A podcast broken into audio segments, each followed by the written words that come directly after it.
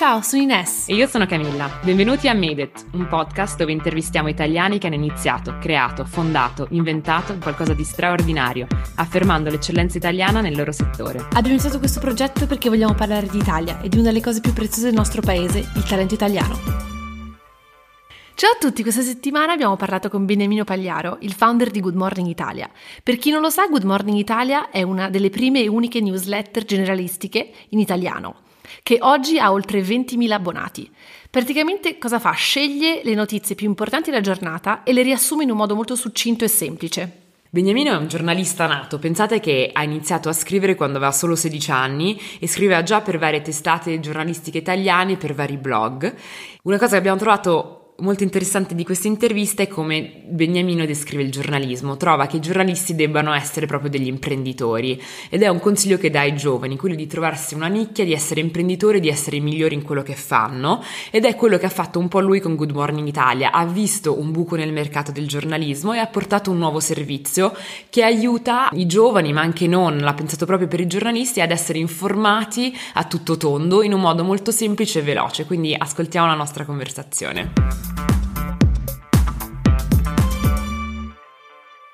Innanzitutto grazie mille per la tua disponibilità, siamo veramente super contente di averti come ospite su Made. Quindi abbiamo avuto l'idea di lanciare questo podcast eri tra le prime persone che volevamo intervistare, perché sia io che Cami siamo veramente grandi fan di Good Morning Italia. Però prima di cominciare a parlare di Good Morning, ci potresti raccontare un po' del tuo percorso personale o anche come sei diventato giornalista? Sì, allora intanto grazie per l'invito mm, e, e per essere abbonati da così tanto tempo. Il, in verità io ho, ho, iniziato a fare questo lavoro perché era la, la, cosa che mi divertiva di più e l'ho iniziato a fare prima ancora di, di pensare che fosse un lavoro, onestamente. Uh, ancora quando andavo a scuola ho iniziato a scrivere per, per, i giornali, poi diciamo erano gli anni in cui partivano i blog, insomma, quindi tu, tutto ciò che, che si poteva provare a fare mi attraeva molto e quindi mi ci sono buttato. Okay. Fare il giornalista è uno di quei lavori per cui, come dire, lo faresti anche se non ti pagassero, ecco, se lo vuoi fare lo, lo vuoi fare. Poi, poi, ho iniziato a farlo a 16-17 anni, quindi prima ancora che finissi la scuola in realtà io lavoravo già.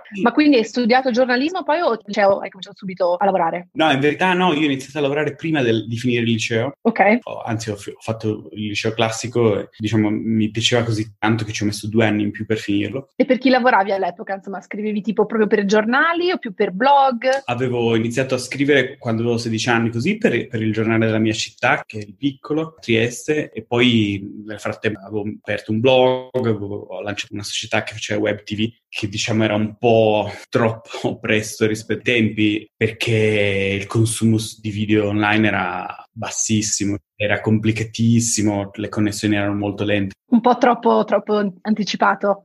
Sì, cioè, magari era una bella idea, però devi anche essere in linea con i tempi. E poi appunto uh, grazie ai primi blog alle, a, che avevo fatto con questa società entri in un giro di contatti, quindi uh, ho iniziato a conoscere un po' la realtà giornalistica locale, quindi uh, mi hanno chiesto di iniziare a lavorare con, con, l'agenzia ANSA, che è patrimonio diciamo dell'informazione italiana e internazionale. E, e oltretutto è una grandissima scuola perché il lavoro di agenzia ti obbliga fin da subito a capire l'essenzialità della notizia, che cos'è una notizia, che che cos'è un fatto, come, come, un fatto diventa una notizia, come va gestito, come va trattato con rispetto e quindi è stato molto utile. Quindi in realtà non ho fatto una scuola di giornalismo perché ho fatto il mestiere, più ho la fortuna di poter provare e ogni tanto anche sbagliare più eh, hai la, la, speranza di poter crescere. Cioè lo studio solo nelle scuole rischia di essere un po' teorico, secondo me. Quindi in realtà ti è stato più un asset partire così presto perché rispetto a qualcuno che va a studiare tu hai proprio avuto comunque esperienza vera e hai, hai lavorato e quindi alla fine hai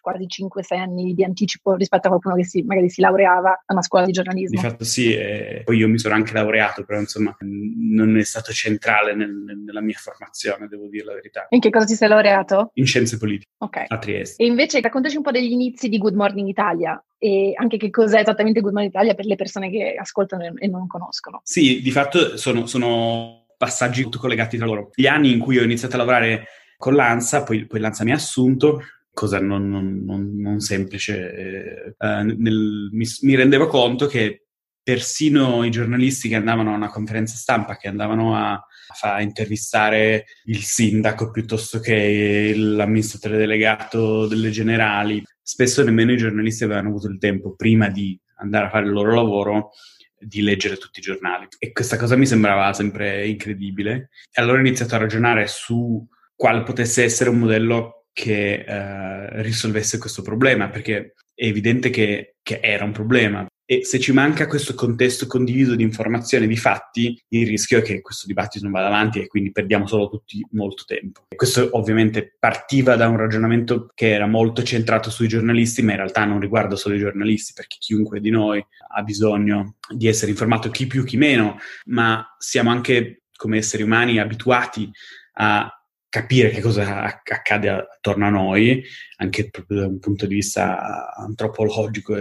E, allo stesso tempo tutti noi più o meno dormiamo quelle 7, 8, a volte meno ore e in quelle ore non siamo informati, evidentemente. Quindi poi ci svegliamo e improvvisamente beviamo un caffè e proviamo a capire che cosa è successo nel mondo nel corso degli anni, eh, con l'avanzata di internet, ma anche con l'accelerazione delle nostre vite che sono più impegnative ora di, di 20 o 30 anni fa, abbiamo sempre meno tempo. E al tempo stesso, anzi forse ancora di più, abbiamo bisogno di capire che cosa ci succede attorno o che cosa ci succede dall'altra parte del mondo che potrebbe poi colpire, determinare un effetto anche a casa nostra. Quindi, e quindi da questo siamo partiti abbiamo io ho iniziato a guardare, un, mi sono guardato un po' in giro, l'idea delle rassegne stampa non era nuova. La cosa nuova era provare a rendere molto semplice questo percorso, quindi informarsi doveva essere molto più semplice di come si faceva finora.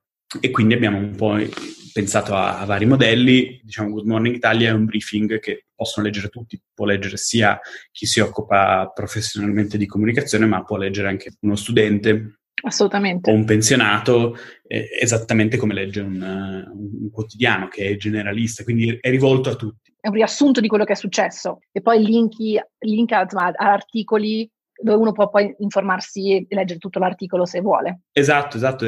Cioè l'idea è, io ti racconto tutto ciò che penso sia importante che tu sappia prima di affrontare questa giornata. Infatti nel corso degli anni, quando siamo partiti era il 2013, con una vera e propria beta perché volevamo capire quale fosse poi la risposta del, del pubblico, perché una delle ragioni per cui secondo me prima di Good Morning Italia non, non, c'era un modello così in Italia è che è molto faticoso. Bisogna svegliarsi all'alba e lavorarci, provare a, a immaginare che cosa è più interessante e, e, e scegliere. La, la, cosa importante è scegliere, cioè fare selezione, Scusa, mi infilo con una domanda, appunto per chi ascolta e magari non ha letto Good Morning Italia, però eh, leggendolo insomma tutti i giorni da anni ci accorgiamo che lo scrivete in un modo tutto vostro, che penso che il tono sia anche molto light, divertente, avete sempre un'introduzione molto carina e poi un piccolo riassunto. Come siete arrivati a questo format? Appunto il percorso di selezione delle news, come funziona dietro le quinte? Certo, adesso citavi eh, i titoli, a volte anche ironici che scegliamo, e l'idea è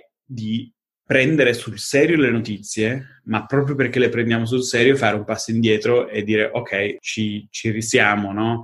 il briefing è, è, fatto da ciò che succede ogni giorno, quindi non ha una sua struttura disegnata a priori, mm, non c'è una divisione esteri, sport, economia, perché ci sono quelle notizie che se anche succedono all'estero riguardano la nostra economia. Quindi proviamo sempre a, a, a prendere un approccio tra, trasversale, a raccontare che cosa è interessante. E quindi la, l'idea è proprio di parlare con un tono di voce un po' più semplice, meno urlato. Io chiedo sempre ai, ai miei colleghi di, di scrivere nel, nel modo più semplice possibile ed è, ed è complicato, è molto più complicato scrivere in maniera semplice. Sì, assolutamente. E poi deve essere veloce, uno lo sta leggendo soprattutto su, anche sul cellulare, immagino. Noi dobbiamo sempre avere in mente che il tempo che ci danno i nostri abbonati è prezioso. Se il nostro abbonato sta in metropolitana e sta andando al lavoro, ha bisogno di una sintesi essenziale ovviamente del link per approfondire, se, se riusciamo a, a, dargli una mano su capire che cosa succede nel mondo prima di entrare in ufficio,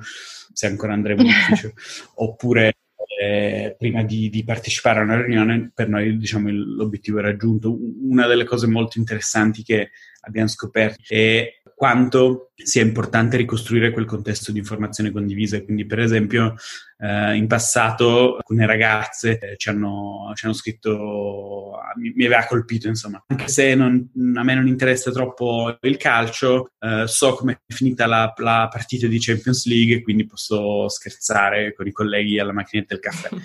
È ovvio che non è il mio. Tutto, tutto il progetto non nasce solo per dare i risultati della, del, eh, delle partite di Champions League, però ti fa capire esattamente il, il ragionamento di fondo. Cioè, una società che non non ha un patrimonio comune di informazioni rischia di essere molto frammentata e quindi rischiamo solo di perdere molto tempo. Poi per non per fare una critica a, ai giornali italiani, ma da italiani che vivono all'estero, a volte aprire il Corriere, la Repubblica, piuttosto che il giornale di riferimento che uno ha, ci sono tantissimi articoli sulla politica italiana che vanno veramente sul lui ha detto, lui ha fatto e Good Morning Italia è stato un po' il mio punto di riferimento per cominciare, capire il discorso generale e poi poter approfondire appunto poi leggendo un quotidiano o seguendo i link che voi mettete. Quindi quella è una cosa che personalmente ho molto apprezzata e credo che il modo in cui ho riferito in essa proprio a Good Morning Italia è stato tramite quello. Mi ha detto sto facendo super fatica a capire il referendum al tempo del referendum di Renzi sul Senato e gli ho detto guarda leggi Good Morning Italia, è una buona introduzione e così poi puoi approfondire. Quindi quello secondo me è molto importante. A volte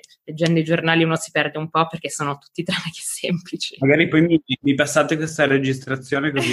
certo. Sì, assolutamente. Infatti io, per esempio, non, non, leggevo più i giornali perché erano talmente complicati che no, non riuscivo a seguire le, più le news perché se perdevo la conversazione del giorno prima non, non, potevo più seguire, quindi poi alla fine non ci capivo niente, mi faceva sentire quasi stupida e ho mollato di leggere il giornale finché Canva mi ha poi introdotto a Good Morning Italia e finalmente riesco a leggere velocemente delle news e essere al passo, come dicevo all'inizio, poter avere una conversazione con delle persone e sapere cosa sta succedendo in Italia e all'estero. Sì, sì, confermo.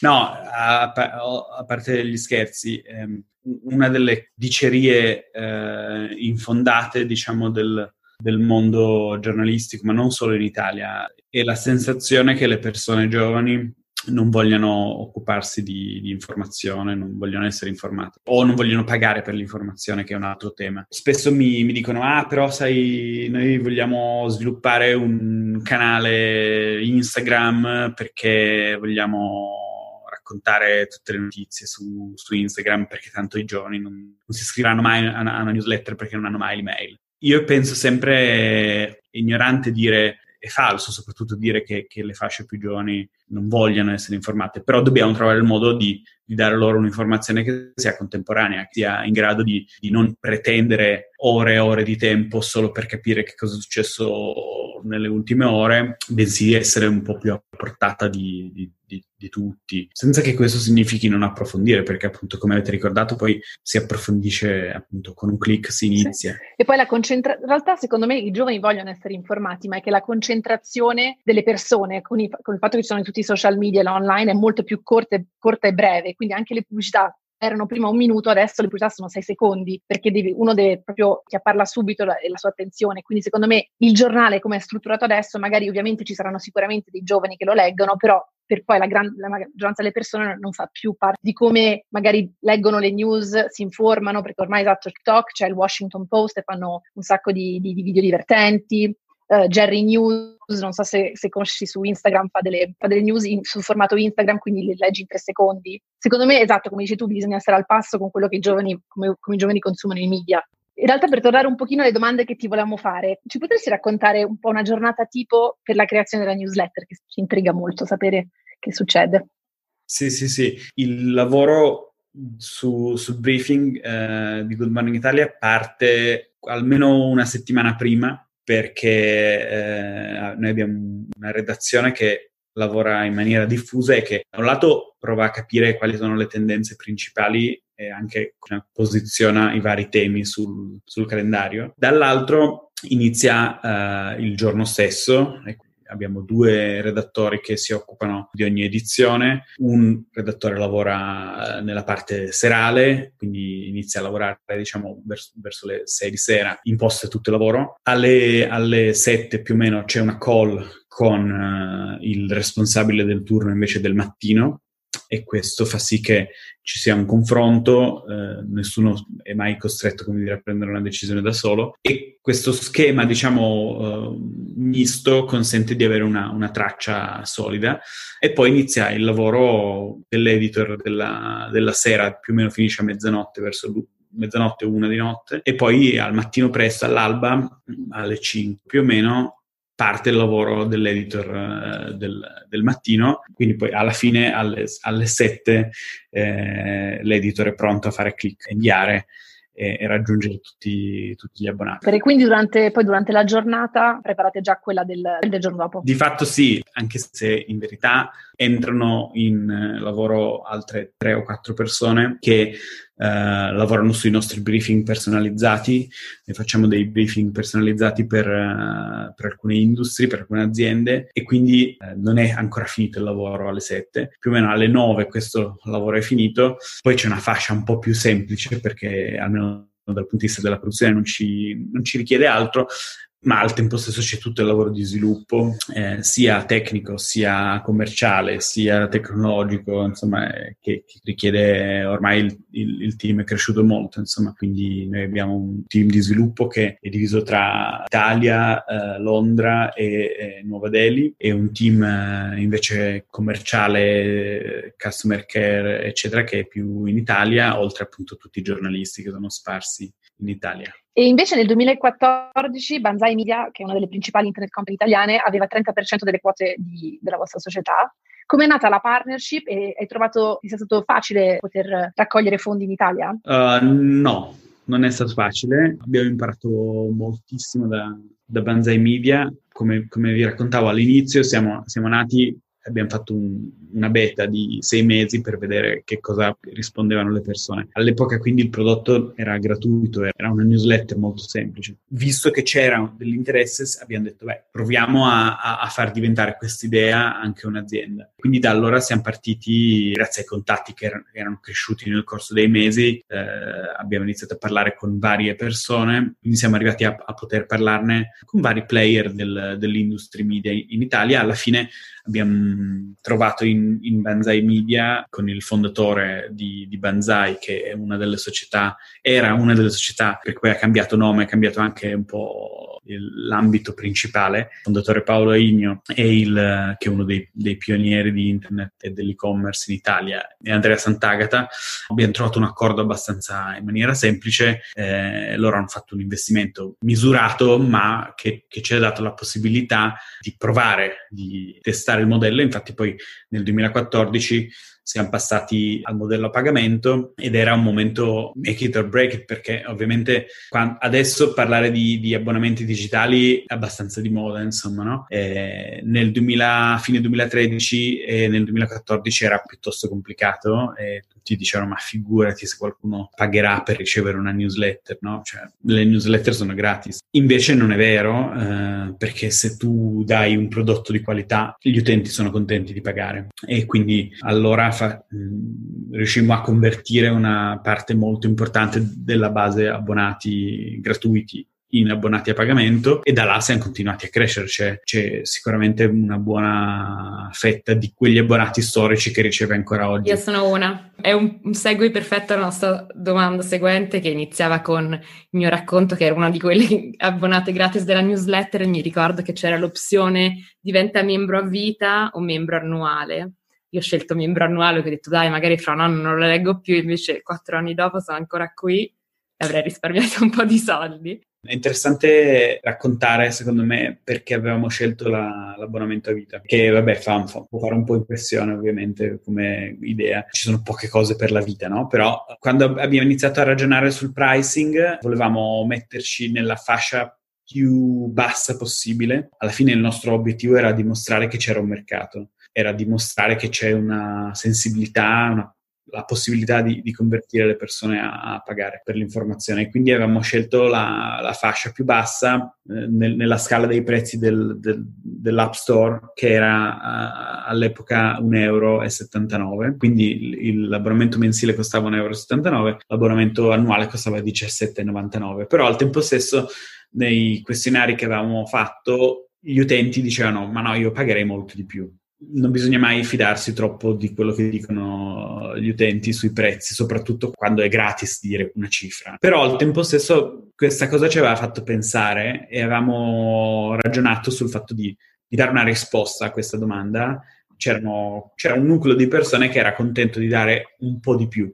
E quindi da questo è nata l'idea del, dell'abbonamento a vita, che esiste ancora ora, abbiamo, fatto crescere il prezzo nel frattempo, è, è interessante e anzi è una cosa su, su, cui dovremmo lavorare ancora meglio, c'è sempre diciamo, spazio per migliorare, perché chi fa una scelta di quel genere è vero che nel lungo termine può essere negativo per i tuoi conti, ma al tempo stesso è positivo perché ti crei una, una relazione molto importante con, con quell'utente e poi se sei in grado e se sei ragionevole potrai trovare il modo di, di fargli spendere degli altri soldi su, su qualcos'altro o su coinvolgere degli, utenti, de, de, degli altri utenti e quindi abbassare il costo di acquisizione. Come dire, quindi dal punto di vista del mero Excel può sembrare una scelta sbagliata, ma quando invece il tuo business si basa anche su acquisire nuovi clienti, su creare valore nel, nel, lungo termine, troviamo che sia stata una scelta interessante. Sì. Se non sbaglio, l'abbonamento in generale è arrivato di pari passo con l'app, quindi all'inizio era solo un'email e poi è diventata un'app che si poteva scaricare dall'App Store. Nel corso degli anni impari tante cose, no? Quando nel 2014 eh, abbiamo detto ah, dobbiamo assolutamente fare un'app, perché?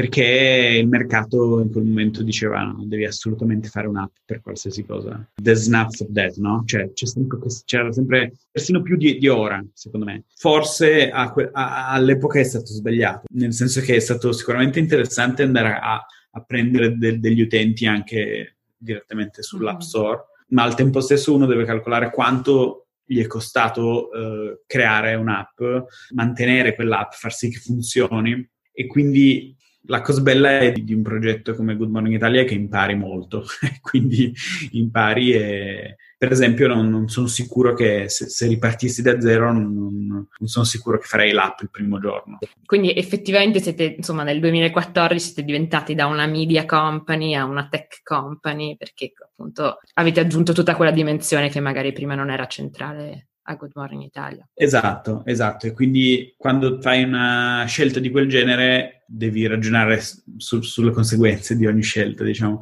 E quindi quello che abbiamo fatto poi nel corso di questi anni è proprio costruire un software proprietario, però dietro c'è, un, c'è, stato un lavoro su creare un database personalizzato, creare un sistema di e-commerce, il sistema di regalare gli abbonamenti, il sistema per le fatture elettroniche, n cose che tu aggiungi, aggiungi, aggiungi e che ovviamente sono faticose, ma portano anche valore nel termine. Cos'è la prossima cosa che avete in programma? In verità, oggi abbiamo riparlato del, del briefing, no?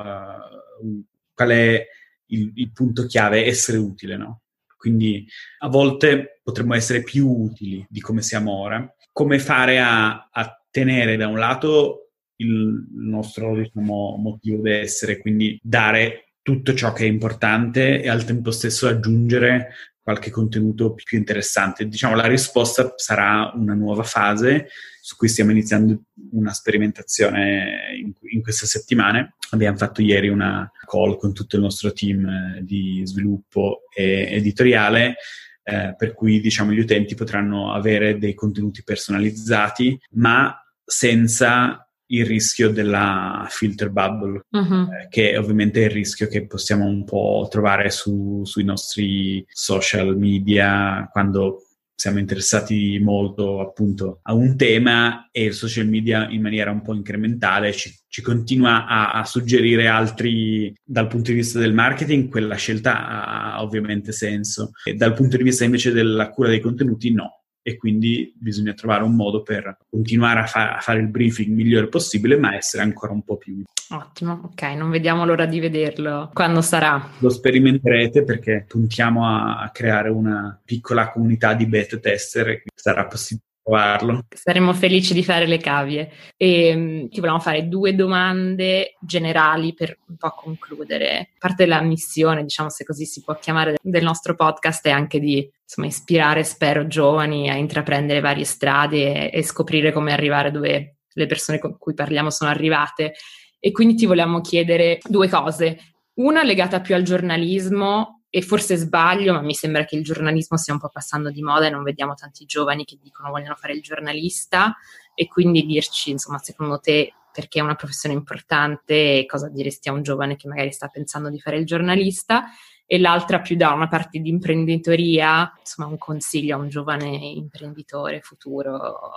Ok, allora, dato che non ho 100 minuti per rispondere, provo a unire le due risposte perché trovo che sia che in effetti in un certo modo forse è la stessa domanda. Da, da un lato non sono del tutto d'accordo mm, su, sul fatto che ci siano pochi giovani che vogliono fare giornalisti, in Italia nel mondo. Eh, in verità vedo tantissimi giovani giornalisti o persone che, che provano a raccontare una storia eh, in modi diversi, non per forza su un giornale, ma magari su, con un account Twitter fatto bene. Quindi eh, io ho molta fiducia sul fatto che ci sia da un lato la domanda, i contenuti e, e dall'altro l'offerta, quindi altri giovani o meno produttori di notizie che andranno in giro e racconteranno una cosa meglio di tutti gli altri. Al tempo stesso la posta è bisogna essere un po' imprenditori, quindi una volta il sogno per un giornalista era essere assunti in un giornale e fare carriera in quel giornale. Va benissimo, questa cosa succederà ancora. Ovviamente è più complicato adesso perché è una fase molto difficile. Chiunque voglia fare questo mestiere deve ragionare come un imprenditore, anche se poi punta a farsi assumere in un giornale. Anche in un giornale uno deve ragionare, uno deve ragionare su, come dire, essere davvero proprietario eh, di, di, di, un progetto e, e, chiedersi come portare del valore aggiunto, che possa essere portare nuovi abbonati al, al, mio giornale piuttosto che portare nuovi lettori in un ambito specifico. Quindi tante volte qualche, qualche ragazzo, studente mi ha chiesto ma eh, come, come, possiamo fare? Mi piacerebbe collaborare con, con, con Repubblica o, o con la stampa e io di solito rispondo che cosa sai raccontare meglio? Cioè, che cosa sai meglio prima ancora di raccontare? Qual è la, l'ambito della vita che conosci meglio? Può essere il calcio dilettantistico.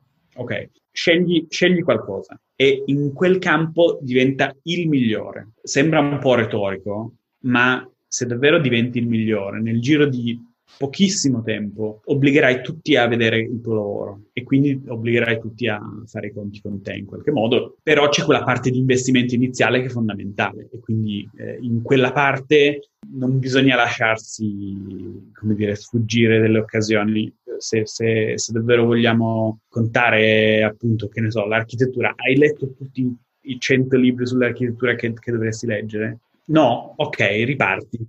E quindi è ovvio che è, è faticoso, nessuno ha mai pensato che fosse un lavoro semplice, però c'è ancora moltissimo spazio e ci sono moltissimi ambiti in cui c'è bisogno di, di, un giornalismo fatto così bene. Più le persone e i giornalisti ragioneranno in questo modo, più le aziende editoriali staranno meglio e più i lettori saranno disposti a pagare. È una grande opportunità. Ti ho sentito una mini intervista, tra l'altro, su Instagram Live che ho trovato assurdo, però anche interessante, con Beppe Sala che diceva che dopo questo periodo, insomma, del coronavirus, i giovani dovranno inventarsi il dei nuovi lavori, quindi sembra che anche il giornalismo possa diventare un nuovo lavoro se fatto in modo diverso come lo state facendo voi. E per concludere facciamo un po' quest'ultima domanda a tutti i nostri ospiti. Secondo te in cosa la tua italianità ti ha aiutato nella tua esperienza, nel tuo successo, nel tuo percorso? Penso che in effetti qualche elemento di, di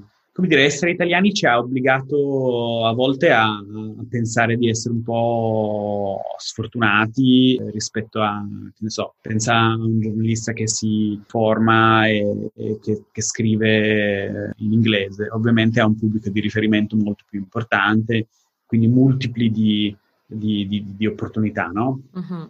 Al tempo stesso penso che da un lato la cultura di base la cultura diffusa che, che, c'è in Italia, che nonostante altre statistiche pessime, penso, penso ancora che ci sia, e in parte questo tagliatelo per favore perché io sono ipercritico, ma penso sia anche un merito della scuola. No, non, mi pento già di averlo detto, ecco, non ho grande stima diciamo, del, del, sistema scolastico italiano, però abbiamo un'abitudine, ehm, secondo me, a, a, farci delle domande e a, e a a mettere in dubbio, quindi forse ci, ci, fidiamo così poco, il che è un problema eh, per tanti versi dell'ufficialità dell'istituzione, che diciamo ne, nell'aspetto negativo è, è, è, ciò che ci rende furbi, no? Sai, il, anche la diceria negativa gli italiani sono furbi, trovano sempre un modo di, di, sì, di fare il percorso più corto. Al, al, tempo stesso fare le cose bene e penso a tanti lavori creativi che, che, che gli italiani fanno. Sono dei, del, delle aziende che inventano